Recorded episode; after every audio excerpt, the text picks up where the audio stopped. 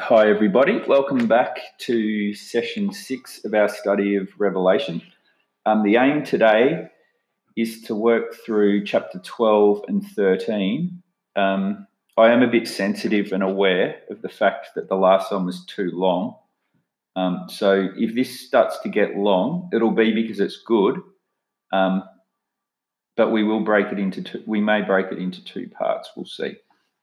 Um, I'll hand over to Hannah. She's just going to pray for us um, before we start. Okay. Father God, thank you for the Bible. Thank you that um, it is your living word. Um, thank you that um, you speak to us through it. Thank you that um, through it um, we can understand and see the world as you see it. Yeah. I just pray that your spirit would be with us as we speak about it today, and um, your spirit would be with everyone who hears it. Um, yeah, that we would just be able to discern it um, the way that you would want. In Jesus' name. Amen. Amen. Okay.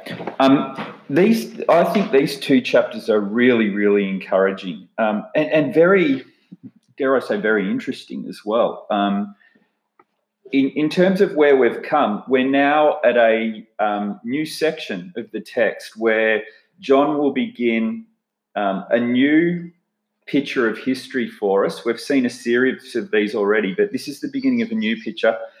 Um, new in the sense that that it's a different perspective. It's the same story of history, but but from a different perspective.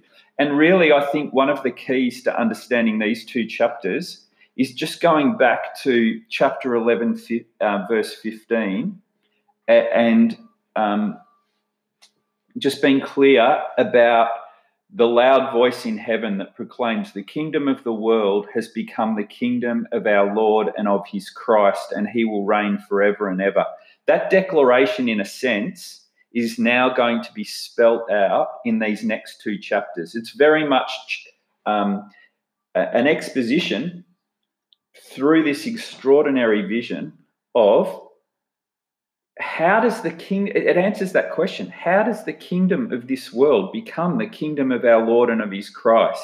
And you're given a perspective of the kingdom of christ in the world um, in chapter 12 and how it's established and its authority and power um, and, and its victorious progress in these last days in chapter 13, you have unveiled for you a perspective on the defeated kingdoms of this world mm. um, for the benefit of Christians, so, so that they might know what you're encountering in the world.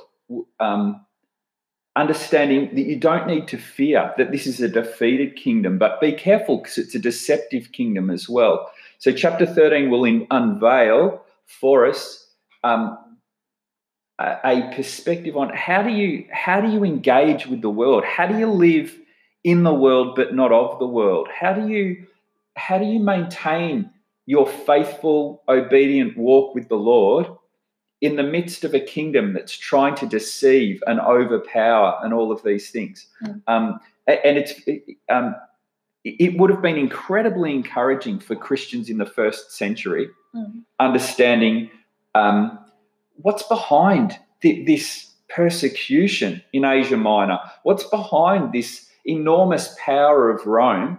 Um, how is the kingdom going forward in the midst of this?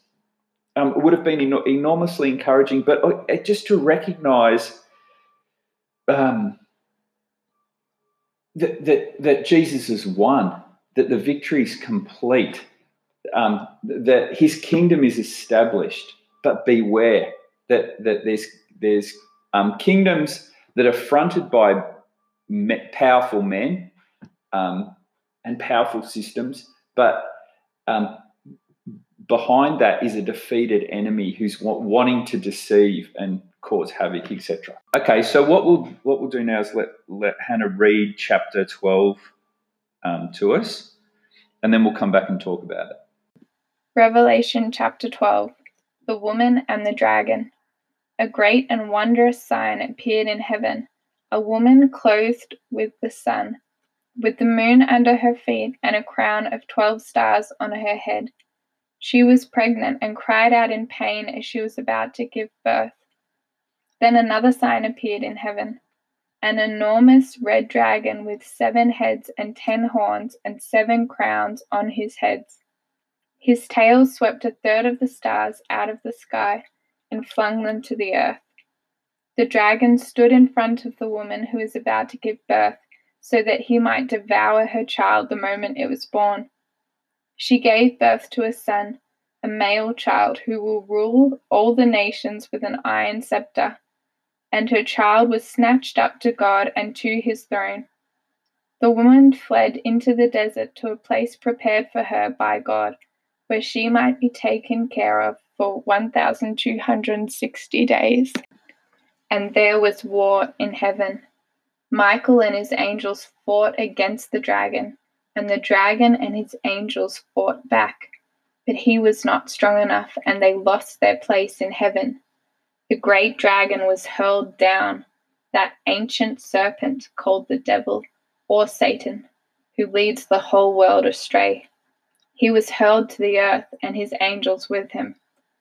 Then I heard a loud voice in heaven say, Now have come the salvation and the power and the kingdom of our God and the authority of his Christ. For the accuser of our brothers, who accuses them before our God day and night, has been hurled down. They overcame him by the blood of the Lamb and by the word of their testimony. They did not love their lives so much as to shrink from death. Therefore rejoice, you heavens and you who dwell in them. But woe to the earth and the sea, because the devil has gone down to you. He is filled with fury, because he knows that his time is short. When the dragon saw that he had been hurled to the earth, he pursued the woman who had given birth to the male child. The woman was given the two wings of a great eagle, so that she might fly to the place prepared for her in the desert, where she would be taken care of for a time, times, and half a time, out of the serpent's reach. Then from his mouth the serpent spewed water like a river to overtake the woman and sweep her away with the torrent. But the earth helped the woman by opening its mouth and swallowing the river that the dragon had spewed out of his mouth. Then the dragon was enraged at the woman and went off to make war against the rest of her offspring, those who obey God's commandments and hold to the testimony of Jesus. Okay, the very first verse of chapter 12 is very interesting, in my opinion. Um, and it, it, it, introduces an idea to us that, that you would easily skip over and not even pay attention to. Mm. A great and wondrous sign appeared in heaven. Now, this is a new way for John to introduce a vision. He hasn't used this word before, I don't think. It's very, very significant here. This word sign. What is a sign? Um, I want to take a few minutes just to talk about signs. Mm. So, um, signs point to the meaning of hidden things.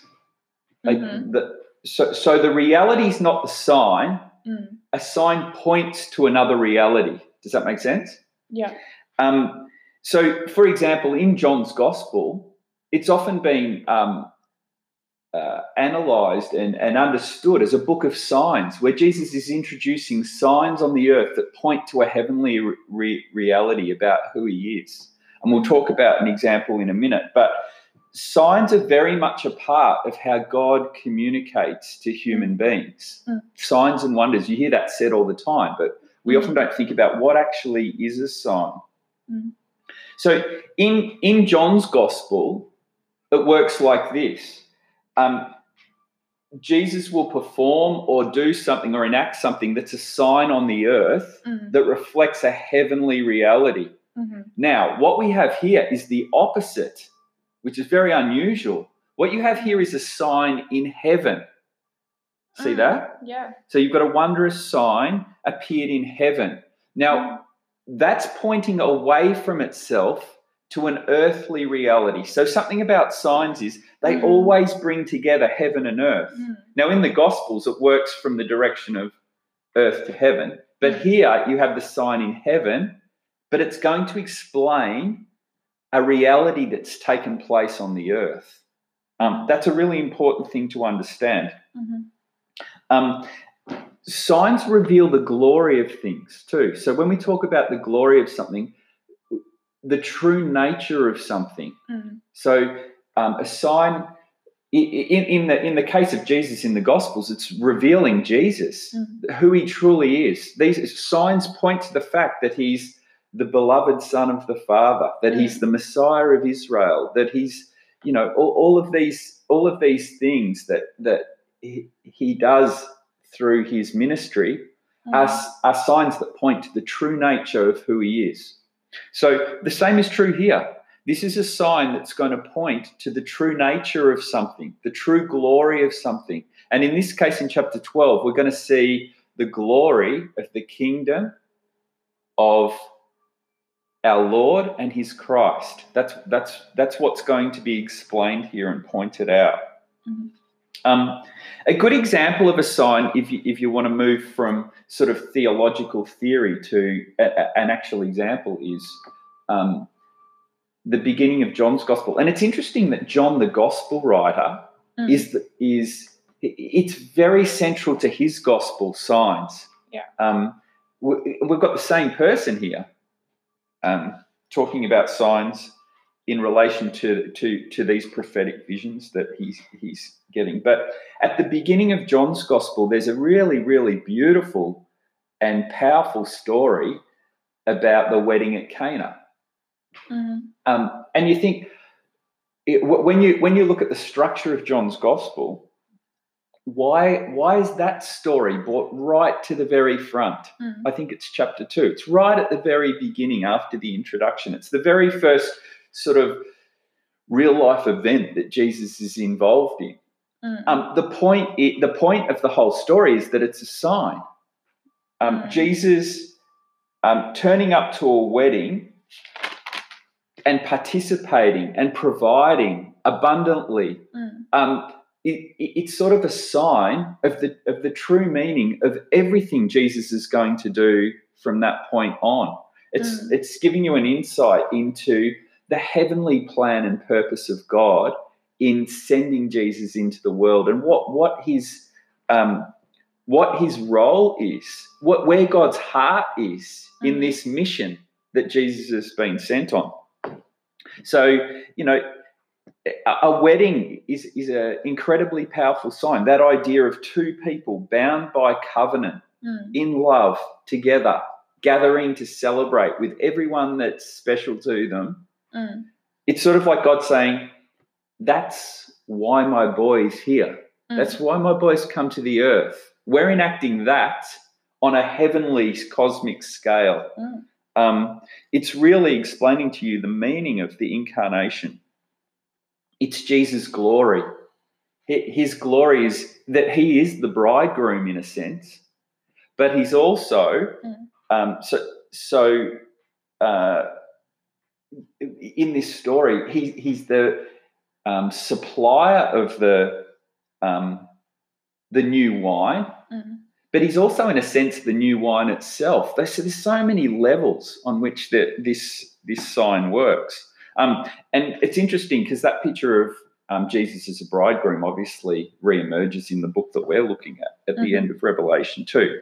And enough about signs, but we need to pay attention for this reason. What's going on in heaven is pointing out to us or pointing towards a reality that's happened on the earth or is happening on the earth.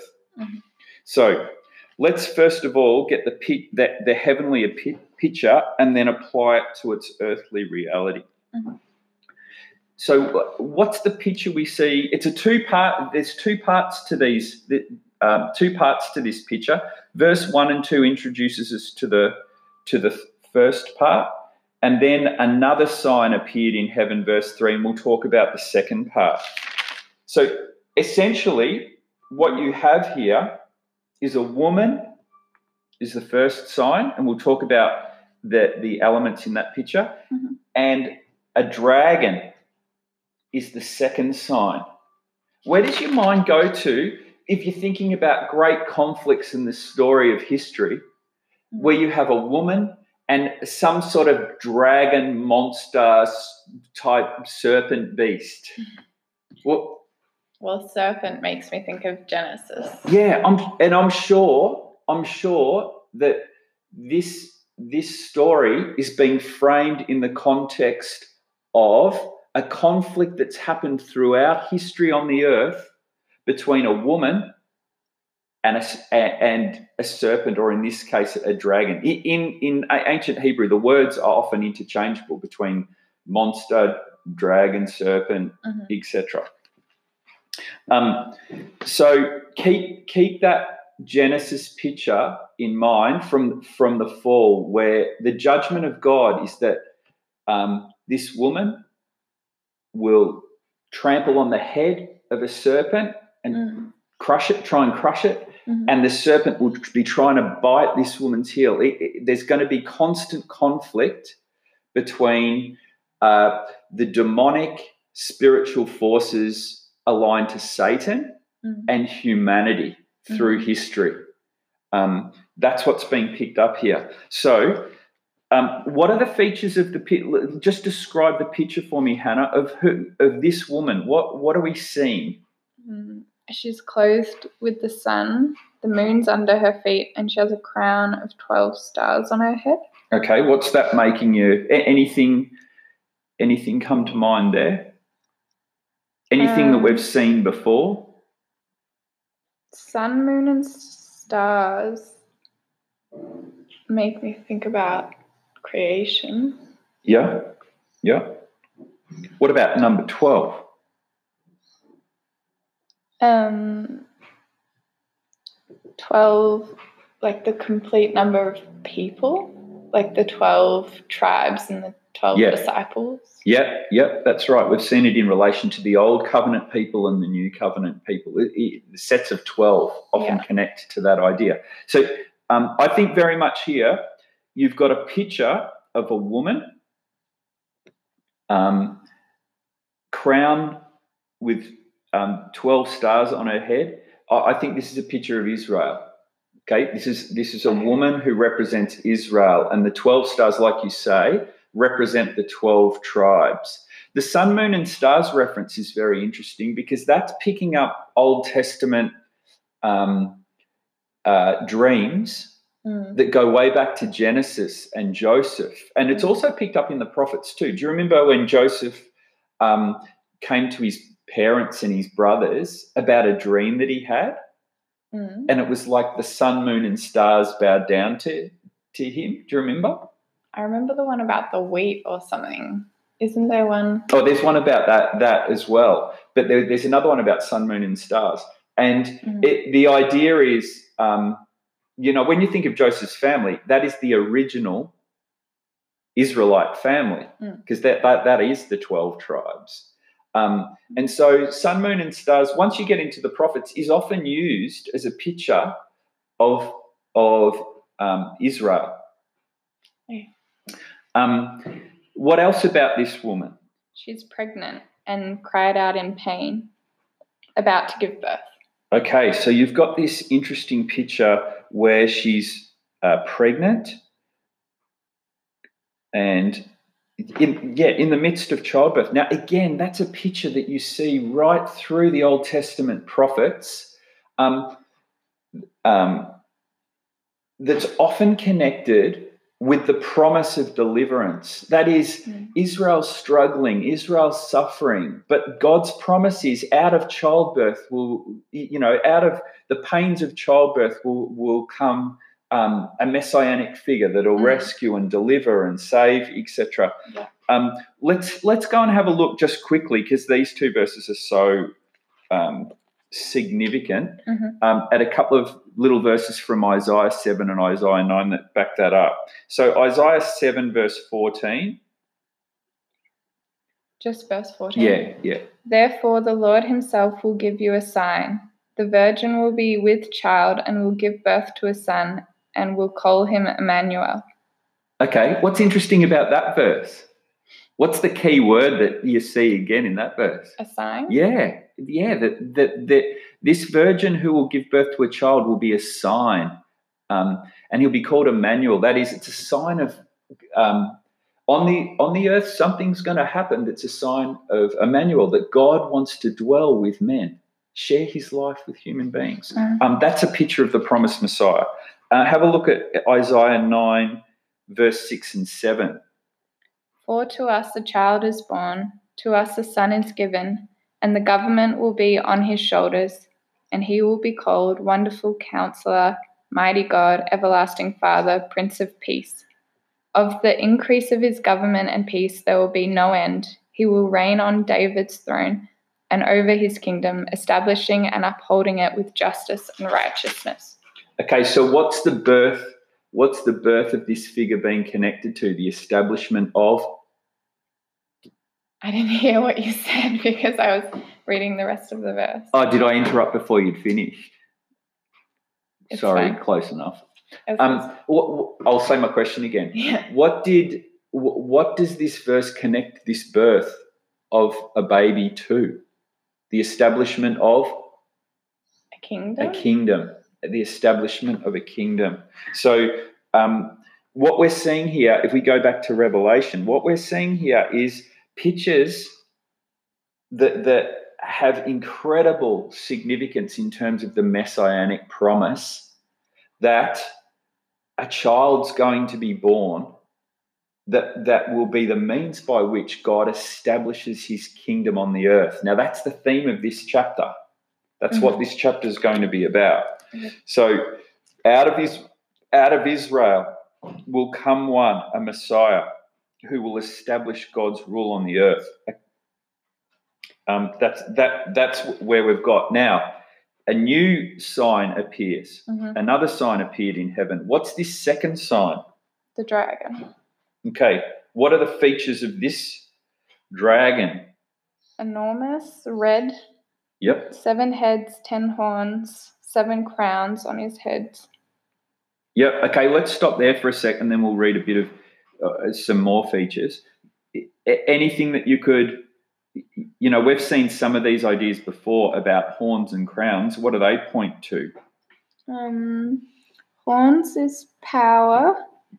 Yep, often associated with power. Yep, Um, is seven heads inside or it could wisdom be. or something? It could be. It, um, sometimes it's associated with that. Sometimes it's just associated with the idea of something that manifests in different ways. So often, often seven heads re, um, in Old Testament prophecies relates to, you know, different kings that are all part of the one kingdom, etc. That type of picture. Okay. So um, it could, yeah.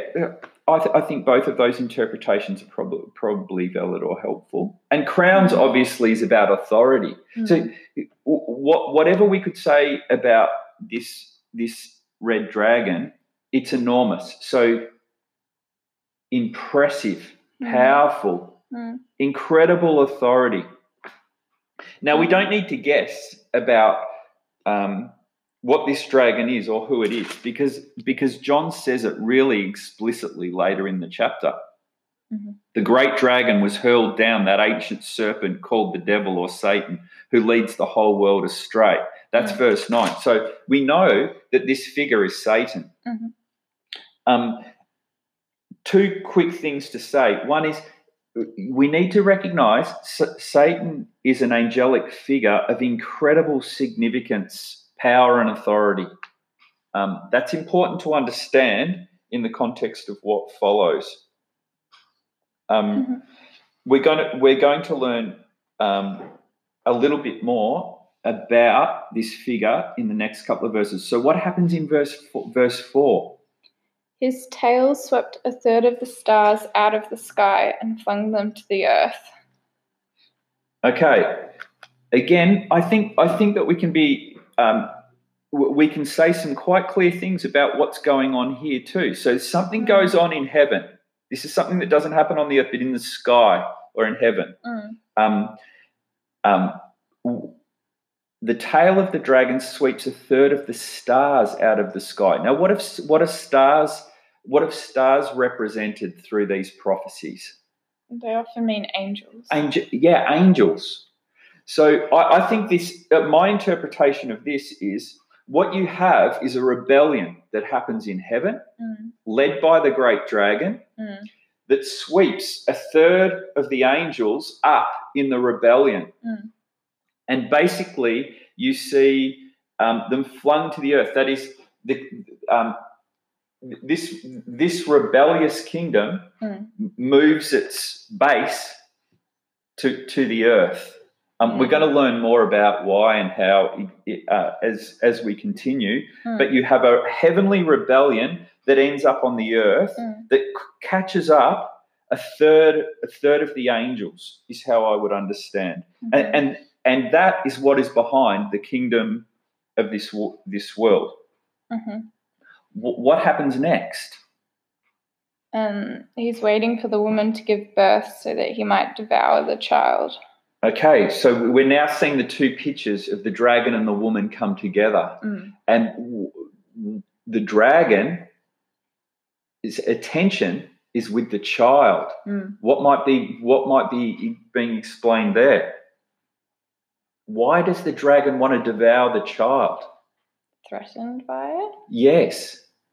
Because be- because he recognizes in this child the great redemptive purpose of god in history that this this child has incredible significance um, as as as not not just someone who comes from God, but someone who himself is going to establish a kingdom that will overthrow the kingdom of the world. So this is someone that, that's deeply threatening to the dragon, Uh-huh. and so um, the, the, again the idea of a child, that idea of while this while this child is vulnerable or whatever, the dragon tries to attack and devour it. Mm.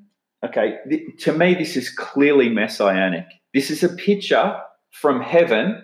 What you're seeing here is a picture from heaven's perspective. That is, when we say heaven, from the perspective of the spiritual reality that we can't see with our eyes. Yeah. You're seeing a perspective on the incarnation. What did the incarnation mean for, for Satan, for the angels? from a heavenly perspective? Well, it was an enormous threat. Mm. Um, and from the very beginning, dark satanic forces Mm. attempted to destroy this um, this this little baby who comes in into the earth. Um, you, can you think of gospel stories that reflect this in terms of Jesus' birth? Herod tries to kill Jesus. Yeah, that's where my that's where my mind goes to that, that picture of Herod trying to kill all the babies in in Bethlehem i- is is the the earthly counterpoint to this dragon trying to devour the child. How does he do it? Well, he uses a, a king in this world Yeah. to Her- actually try and wipe out all the babies. Herod's kind of like a sign that points to Satan. Yeah, yeah, and we'll see that lots and lots and lots. That that um, Satan very rarely works directly. Mm. He works through proxies, through kingdoms, empires, Mm. kings, Mm. rulers, um, and in that case, you see um, the devouring intention of the dragon Mm. manifest in Herod's action towards these little babies. Mm. Okay, um, that's ju- that's just one example. Now the messianic picture builds. What happens next? And the woman gives birth to a son, a male child, who will rule all the nations with an iron scepter. Again, so this picture that, that we've seen straight out of Isaiah chapter nine, Mm. that that this messianic little baby is going to establish an incredibly powerful rule. Mm. is a symbol of rule, and Mhm. iron is a symbol of strength. So you, Yeah. you're talking about um, uh, a child that's going to establish the kingdom of God on the earth. Yeah. Keep going. The child was snatched up to God and to his throne. Okay, so again, th- this is this is a perspective from heaven. Mm. So don't confuse this with with what's going on in the earth. God doesn't sort of come down and whisk up baby Jesus and hide him in heaven. Mhm. But but from a heavenly perspective, what might this mean? What does God do in relation to this child from a heavenly perspective? Protects the Yeah, child. yeah. yeah. This is a picture of God's protection that he that he that he will protect this child, Mhm. keep it close to himself, um, and not let anyone hurt hurt hurt or snatch away this child. It belongs to him. Mhm. Um, how that's manifest on the earth in terms of Jesus' life is that that Father walks with him every day, completely. Um, it- it- nothing can get between the the bond of Jesus and his Father as he grows up, and um, in, in all his human vulnerabilities, Father is with him, and the power of God's Spirit overshadows his life every step of the way. Mhm. That's what's being talked about here. Now, what happens is the dragon recognizes it can't touch the Mhm. Messiah. Mhm. Only, only, it's really interesting in Scripture. The only times that we see in the Gospels Satan Mm. Encounter Jesus directly, Mm. the initiative is with Jesus and the Holy Spirit. Yeah. That, that's really important to understand. It's not like Satan can come roaring in and oppress Jesus or challenge him or take him on um, whenever he wants. He can't. Yeah. So the classic case is the temptation. Yeah. That's the moment Jesus and Satan encounter each other raw, like gloves off. Yeah. And that initiative, that happens because the Holy Spirit drives Jesus out into the desert. Yeah. And all the gospel pictures point to the fact that Jesus is the aggressor.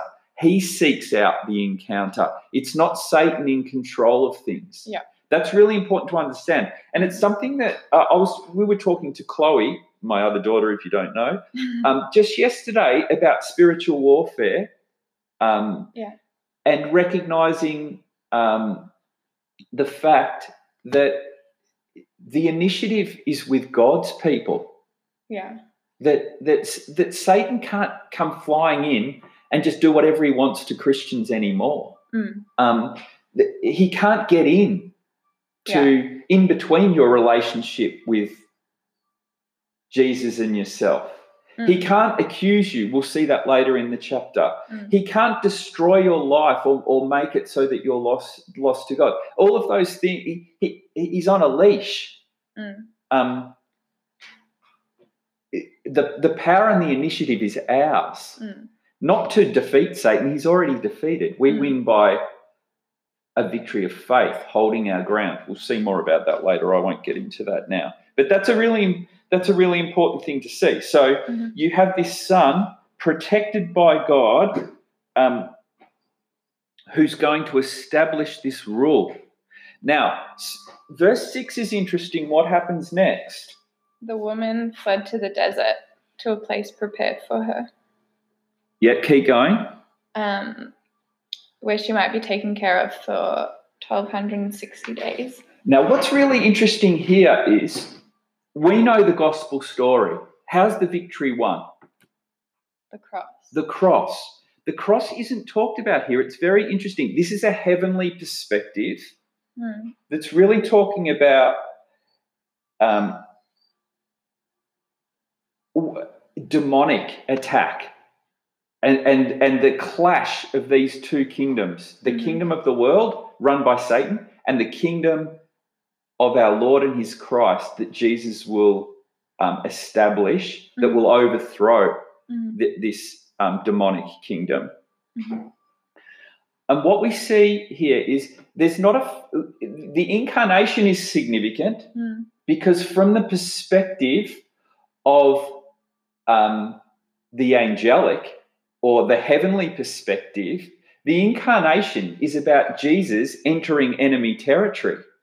Can you see? Uh-huh. So, so that's about a baby being born and snatched up, etc.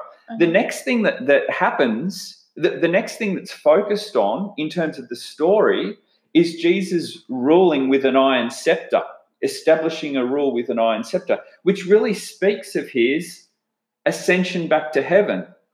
Because from an angelic perspective, that's where um, Satan is going to be cast down once and for all, Mm. um, thrown out of heaven once and for all. He can't come and go anymore. That's utter, that's utter, utter defeat and the establishment of a new kingdom. Mhm. So it's really interesting that um, from the perspective of demonic attack, the, the incarnation and the ascension are, are, are the two elements of Jesus' story or the Messiah's story that are really being focused on here. When we get to the next bit here, what you need to understand is that Jesus' work on the cross is being presumed. That is, that's not the focus of this story. Yeah. Um, what we're seeing is the work of the cross being applied Uh-huh. in heaven. Yeah. There's a there's a heavenly application that's extraordinary. Yeah. And there's also ap- application and outcomes that'll flow on the earth as well from this once and for all victory that Jesus establishes by the cross. But the focus of this chapter is not on the, the event of the cross itself. It's it's about explaining The consequences. the consequences, the power that that event has in establishing the kingdom of our Lord and His Christ on the earth and overthrowing the kingdom of this world. Mhm. And the, the way it's going to be done is that there'll be things happening on in heaven and things happening on the earth. Yeah. So, so John's quite um, systematic here about working through um, earthly outcomes and implications and heavenly ones. So he starts in verse um, six by focusing. uh, His vision moves to the what happens to the woman. So Mhm. this woman is Israel. Yep. Yeah. The woman fled into the desert to a place prepared for her by God, where she might be taken care of for 1260 days. Now, we've seen this 1260 before. Mhm. What does it point to? Approximately three and a half years. Which is? the somewhere in the middle. Right. It's the middle of this seven years, which is John's um, symbolic time frame for Mhm. the period of the last days. Yeah. That is between Jesus' vi- victory on the cross and his return to the earth. Uh, Whenever you see three and a half, think you're in the middle of the last days. Mhm. That's why he keeps bringing this up. So, what's John saying about Israel in these last days? that they will be taken care of by God. Yes, they will be preserved and protected and provided for by God. And the imagery is of fleeing into the desert. Now, this is a mm-hmm. picture that comes out of Israel's history again and again and again. Where have we seen Israel flee into the wilderness? after they left Egypt. Right, it's the story of the Exodus. Uh-huh. It's also the story of Jesus. Jesus, in a sense, in his life, enacts mm-hmm. the mm-hmm. story of Israel. So, do you remember that uh, after his life was threat, threatened by Herod, where did Mary and Joseph flee to? Egypt. Egypt, which is a picture, in a sense, of fleeing into the wilderness, escaping into the wilderness. So, um, um, this is this this is picking up imagery from the story of Israel to explain Israel's circumstance in these last days. Mhm. They're not forgotten about. Mm, They're preserved and protected by God. What is the wilderness experience like for, for Israel, though?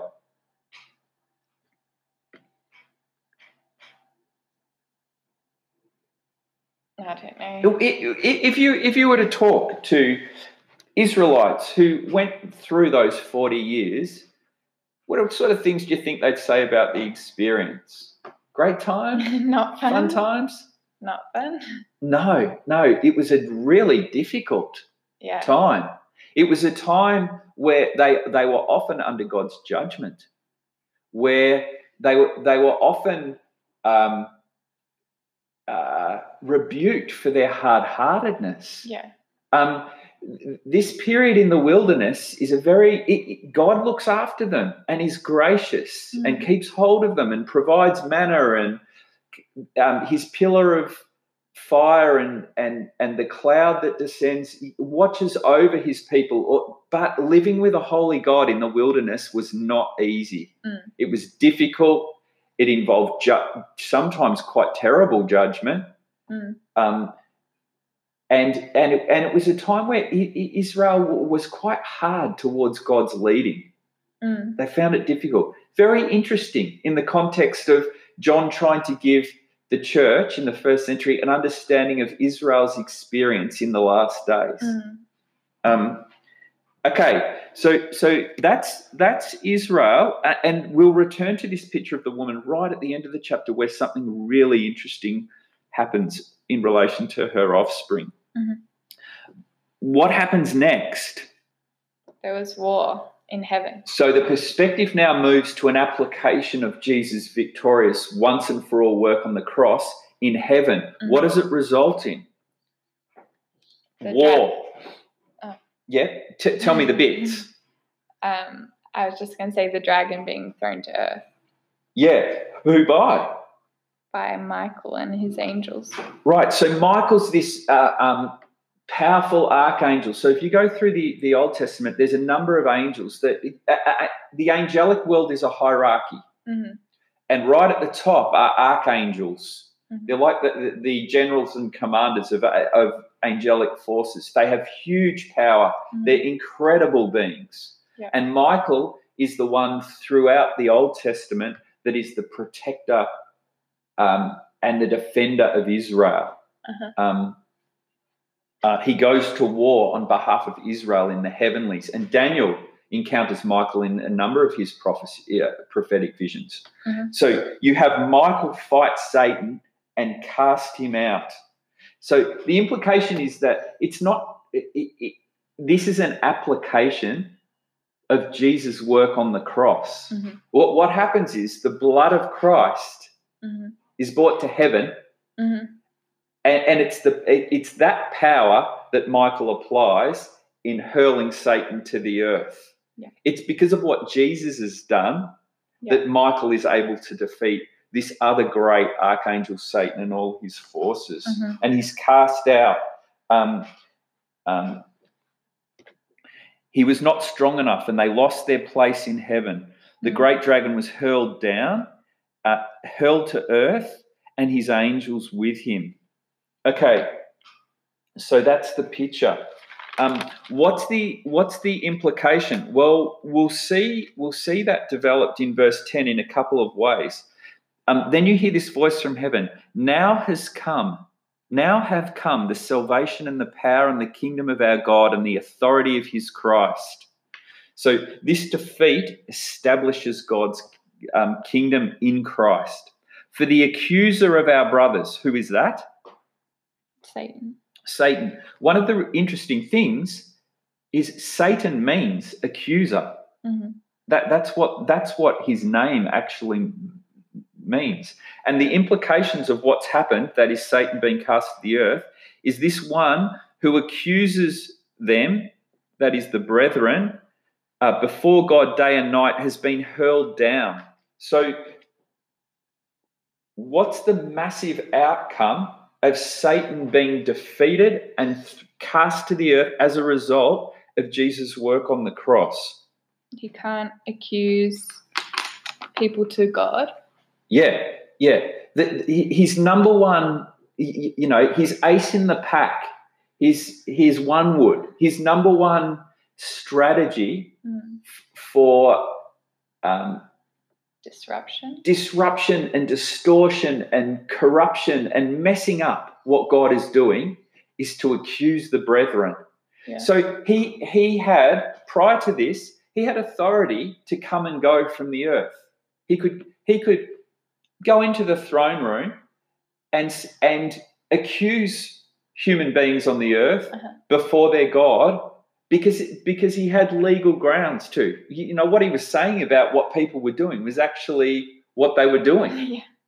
Um, it's worth, I think, having a look in the Old Testament how, how this understanding of Satan's role and function works. We don't need to overly dwell on it, but there's a couple of really important places that show you how this works. So, Job chapter 1, verse 6 to 12 is quite helpful.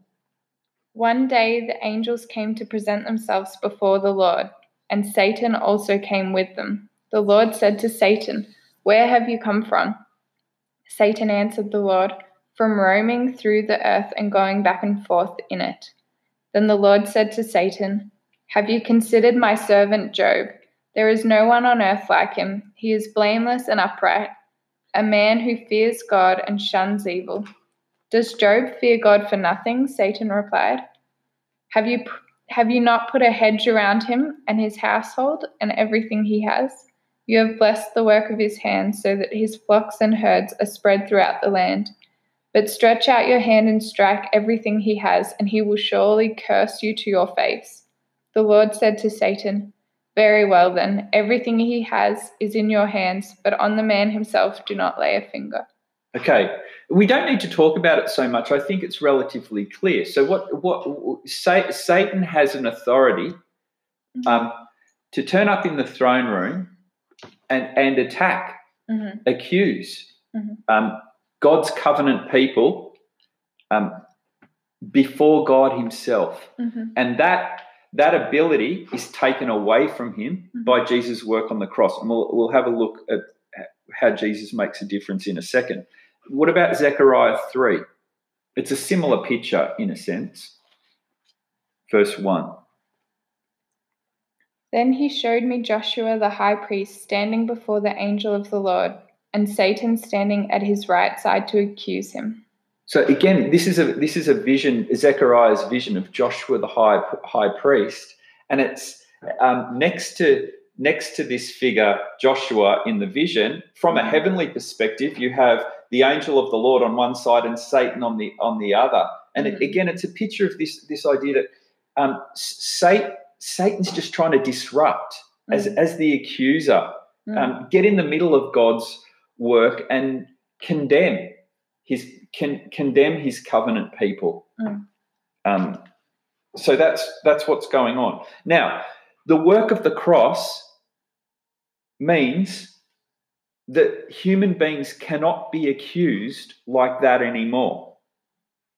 And the New Testament, all, all over the place, um, makes a lot of this. Unsurprisingly, John is one of the main writers that talks about this. So he, he talks about um, uh, in in his letter, one John, he talks about the idea of um, you can walk in the light now with a clear conscience, mm. confessing to God your sins. Mm. You, you, know, walking in the light isn't about being perfect. Mm. It's about the fact that you can bring all that mess to God and it's perfectly dealt with and no one accuses you, no one's there to accuse you anymore in fact mm. the, the incredibly powerful thing in the beginning of chapter 2 of that letter rather than accuser we now have an advocate mm. before god jesus has become our advocate and he hmm. stands in our place and defends us and represents us and, mm. and covers us yep. by by his life and his righteousness so that we don't need to feel guilt anymore. Mm. We can come in faith, just coughing up all the mess, knowing Jesus has perfectly dealt with it on in, in the cross. Mm-hmm. Romans 8 makes the same point, doesn't it? There is no condemnation for those in Christ Jesus. Yeah. Um, there's no one condemning us anymore. We're, instead, in Jesus, we have an advocate, someone mm-hmm. who's our defender, who's gone before us in every way mm-hmm. um, has provided for um, uh, shared his life, given us this garment of of his own righteousness, mm. um, and that's what God sees when He sees us. So this is a point where we, we, we should stop and just say something really clear to everyone who's listening. Be 100% clear in your own life. To accept accusation mm. is to be deceived. Yeah. That you are the judge of yourself. You're uh-huh. not. Yeah. We, we are not people who accept, ac- Christians do not need to accept ac- accusation or mm-hmm. be overwhelmed by guilt anymore mm-hmm. at all. Um, conviction is a different thing. God pointing out, deal with this, deal with that. Yeah. What's the difference? Well, conviction actually draws you into his life. Yeah. It says, come closer, receive, believe. Accusation and guilt does the opposite. That's a message that says you cannot enter life. You're disqualified.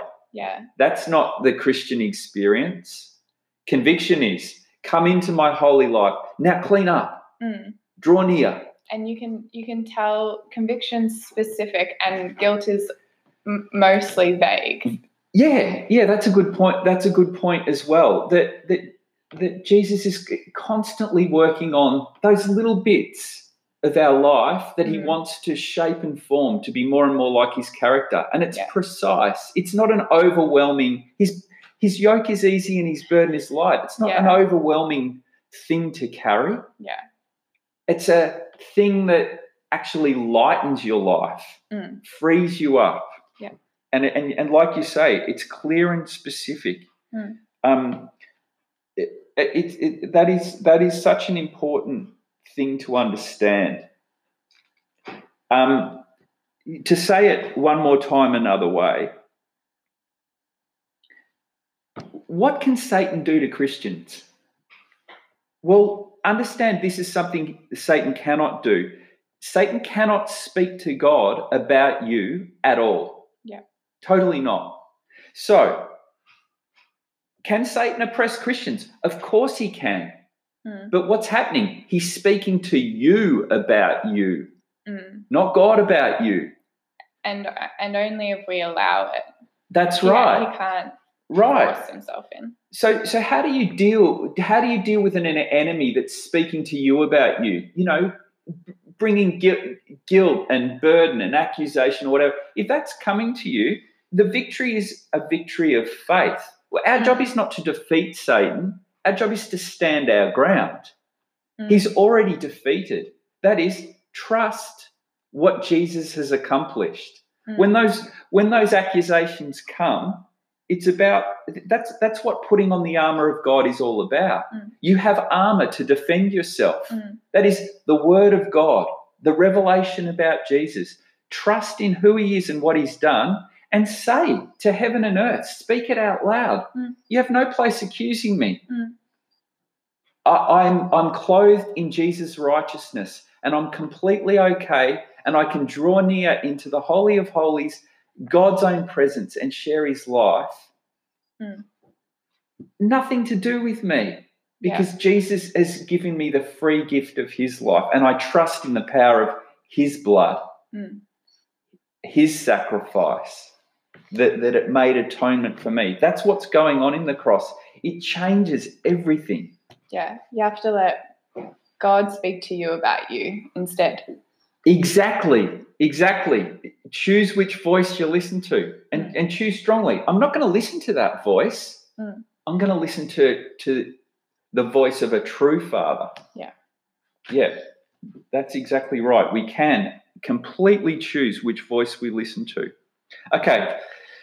Um, there's a, back to the text. There's a shift now that's really interesting. So we've seen just just to gather our thoughts, we've seen one application on the earth of the work of the cross, and that is Israel's being forced to flee into the wilderness, Mhm. where God is protecting and sustaining Israel in a difficult place. That's one outcome on the earth. Mhm.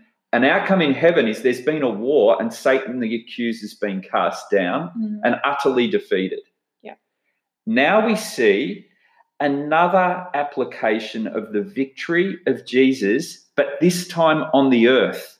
Mhm. Look at 11 to 12. 11 and 12 is stunning. They overcame him by the blood of the Lamb. Who are they?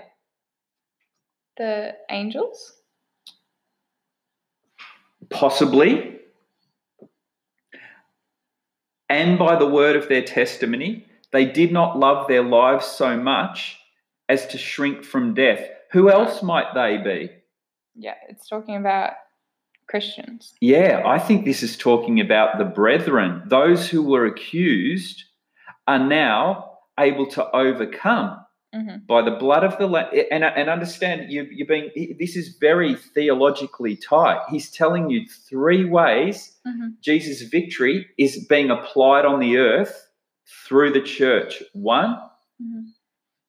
so so understand there's a once and for all aspect to Jesus' victory. Mhm. He, it happened on the cross, but the application is a more and more and an again and again thing that happens in the life of Christians every day. Yeah. And so what you have here is three ways this victory is applied. Firstly, um, they overcome by the blood of the Lamb. Mhm. That, that is the application of the cross in the life of the Christians. That is, the blood of Jesus covers all sin, deals with sin once and for all. That is separation from God. Mhm. Conscience is clear. We're washed clean. Um, we, we receive righteousness as a garment. These are some of Paul's pictures to say the same thing. Mhm. Um, second way, they overcome him by the word of their testimony. So, how else is the victory of Jesus applied in the world?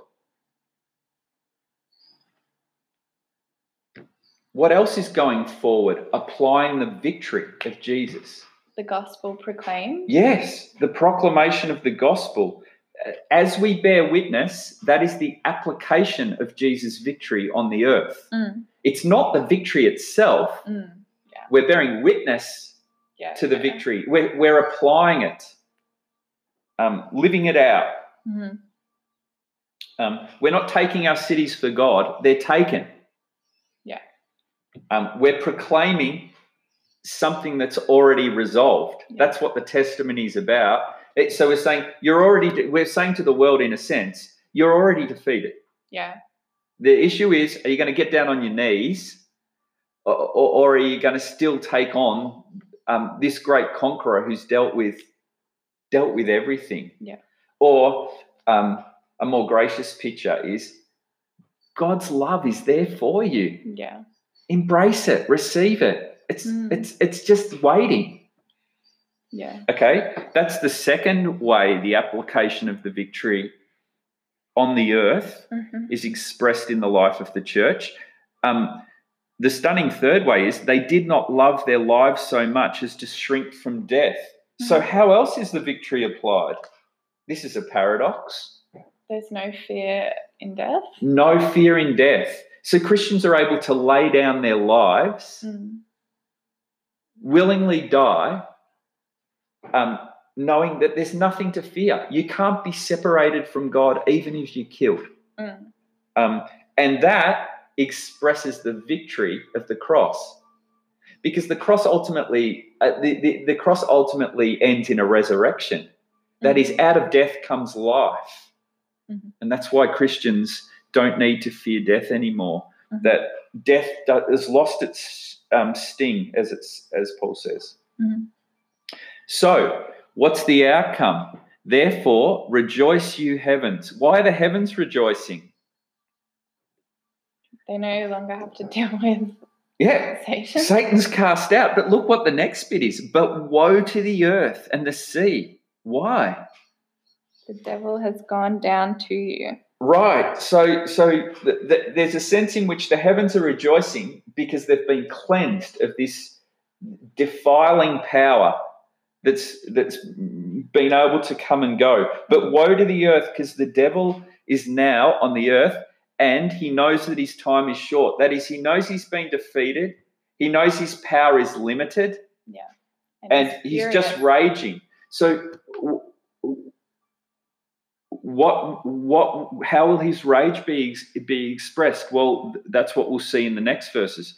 When the dragon saw that he'd been hurled to the earth, he pursued the woman who'd given birth to the male child. Mm. So, who's he take out his rage on? He's trying to oppress Israel. Yeah. This is this is something that's stunning for us in the 21st century, remembering back in relatively recent history. But anti-Semitic, anti-Semitism is satanic. That's a really important thing to understand. That the hatred of God's chosen people emanates from the dragon. Mm. Um, and we've seen the, the, the, the awful evil of anti Semitism in the world, not just in the 20th century. Anti Semitism didn't begin with Hitler. If you do your study of history, Yeah. um, it goes right back to the Roman period, it goes right back through medieval Europe, it goes right back to through the emergence of militant Islamic states in the Middle East. There's, there's a history of the last days that is littered with anti Semitism in every generation. Mm. And this is the dragon lashing out. Um, the woman was given the two wings of a great eagle, eagle um, so she might fly to the place prepared for her in the desert where she would be taken care of for a time, times, and half a time out of the serpent's reach. So, what's the promise? What, is, what does John see here? That Israel will be taken care of. Yeah, yeah. Deli- they'll- Israel will be delivered. Um, and and as soon as you see stuff like time, times, and half a time, it's another three and a half years Yeah. image um, symbol. We're talking about th- this will happen in the middle of the last days. Mm. So so now you have a dragon that can only only really rage on the earth, and he's taking out um, he's taking out his anger um, specifically on Israel. Continuing, we're nearly to the end of the chapter, and then we'll have a break. Then from his mouth the serpent spewed water like a river. Eh, th- This is quite interesting because you have sort of these um, ways that the dragon, who's now being described as a serpent, um, is trying to uh, damage Israel. And, and, the, and the imagery is all Exodus type imagery. Mhm. Um, you, you know, nature being used. And then the earth actually helps Israel in a sense, um, sw- swallowing the river. It, it's all imagery that points to the fact that just like God protected Israel and swallowed up the Egyptian, um, Mm. the Egyptian charioteers in the Red Sea, Mm. you, you have him again protecting um, his covenant people from the attacks of the Mm. of the great dragon. Um, the, and this this provision of um, on the wings of eagles again, you see that right through um, you right through the um, stories of the Exodus as well. It's a recurring picture. Um, and if you go through even the stories of Israel, that, that idea of being protected in the desert is, is the story of so many of the key figures in, in, in the story of Israel. Elijah, David, Moses, all of them went and hid in the desert at different times. Can I ask how Yeah. how do we then interpret like if Israel Israel is being promised to be protected, Yeah. how do we then interpret all the Israelite I mean all the Jewish people who have been killed and whatever, like in the Holocaust or whatever? Yeah, good question. Um, what it, actually it'll come up in the next chapter a bit, a bit as well. We see a prophecy from Jeremiah, which is when God's judgment comes on Israel, His promise is to preserve a remnant. Now, it doesn't mean all of Israel don't suffer. Yeah. It doesn't mean many Israelites don't die, but He's not going to let His people go. Yeah. Um, so it's um, th- this idea of protection and provision is not. Um, it's not like Superman is going to fly in and everyone's going to be be physically rescued. Yeah. Often, um, often throughout um, the history of the Old Testament, the promise of protection will mean Israel endure great suffering. Mm, They'll suffer. People will die. but they won't be extinguished. That they won't be extinguished, and, and a remnant will always be preserved. And God won't forget his people. And the ones that have died will, will be preserved in Abraham's bosom. That is, even, even after death, the idea is um, you're not lost to God.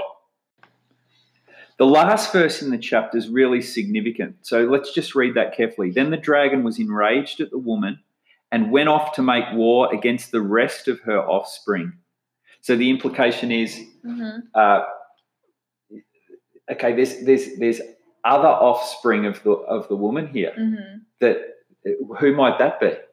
Well, it says in the second part, those who obey God's commandments and hold to the testimony of Jesus. So, So- Christians. Christians. And that isn't that really interesting how Christians are being described as the other offspring of the woman. Yeah. What, what is that implica- What's the implication about Christians? that we're descendants of Israel. Yeah, we're out of Is- we're out of God's faithful covenant people, Israel. And there's other places in the New Testament that reinforce this idea really strongly, especially Hebrews. But we're we're people of faith that have come out of Israel as well, and Yeah. we're other offspring. So who's the first offspring? Who's the elder brother? Jesus. Jesus. So we're the other offspring. We're like the younger brothers and sisters. Yeah. And this is a picture, you, you know, it's a picture that's picked up in the Gospels and in Paul's teaching. That idea of Jesus is like our elder brother. Yeah. He's the firstborn, Yeah. and we we follow him. So what, what's happening is this dragon can't attack uh, Jesus directly. hmm He's been unsuccessful in trying to wipe out the woman. Yeah. So he turns his attention now to the rest of the offspring, the church. Yeah. So what we're going to see in the next chapter is how the kingdom of this world continues to rage and operate against the church and how we should respond or deal with it. Um, uh, we have gone on a bit, so we'll, we will make it a separate um, a separate session. Just to finish, to sum up what I think is one of the main points from this chapter, let's just have a look at a little passage from Luke chapter 10, verse 17 and 18.